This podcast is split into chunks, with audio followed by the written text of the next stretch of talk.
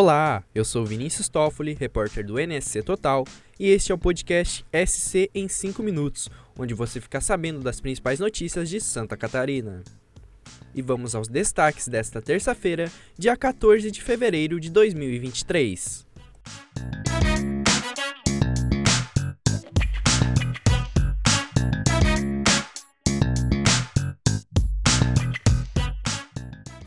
O prefeito de Tubarão, Joares Ponticelli, do Partido Progressista, e o vice-prefeito Caio Tokarski, do União Brasil, foram presos nesta terça-feira pelo Grupo de Atuação Especial de Combate às Organizações Criminosas e o Grupo Anticorrupção do Ministério Público, na terceira fase da Operação Mensageiro, o Escândalo do Lixo. Ponticelli foi preso em casa no início da manhã. Além dos mandatos de prisão, também são cumpridas ordens de busca e apreensão em endereços residenciais e na Prefeitura de Tubarão. Com isso, já chega a 7 o número de prefeitos detidos em Santa Catarina, em todas as etapas da operação.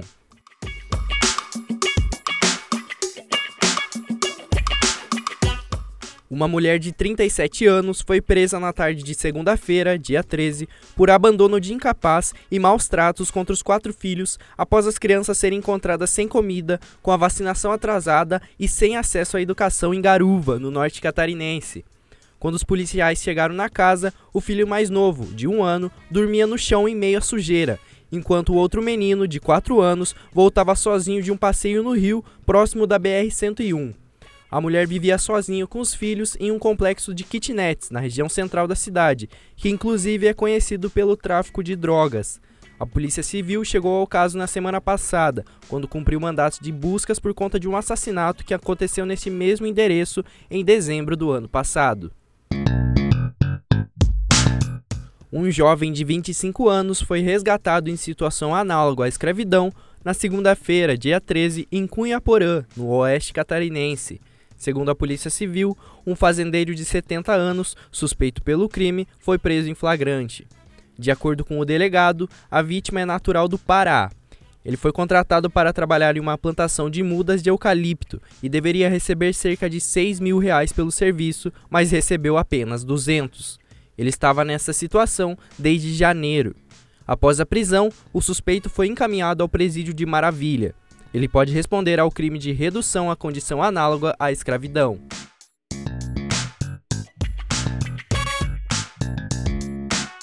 E tem folião por aí? O tradicional carnaval em Santo Antônio da Lisboa, em Florianópolis, vai retomar a programação após dois anos de pausa por conta da pandemia e agora espera por mais de 200 mil pessoas.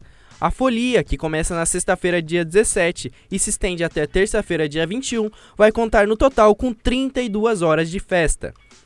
A festa terá bandas, cantores, trios elétricos e marchinhas de carnaval. Todo o evento é gratuito e para quem vai curtir, eu desejo uma boa festa para todo mundo e juízo, pessoal.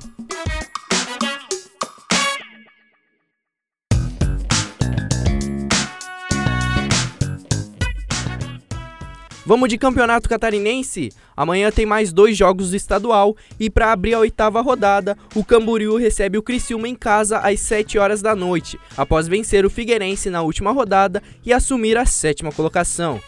Mais tarde, o próprio Figueira recebe o Barra no Orlando Scarpelli às 9 horas da noite para tentar voltar a encontrar o caminho da vitória e subir na tabela.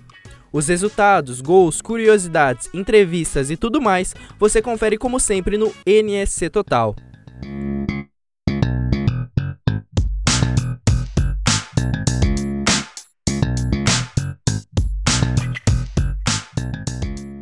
Por hoje é isso. Esse foi o SC em 5 minutos, o podcast do NSC Total, publicado de segunda a sexta.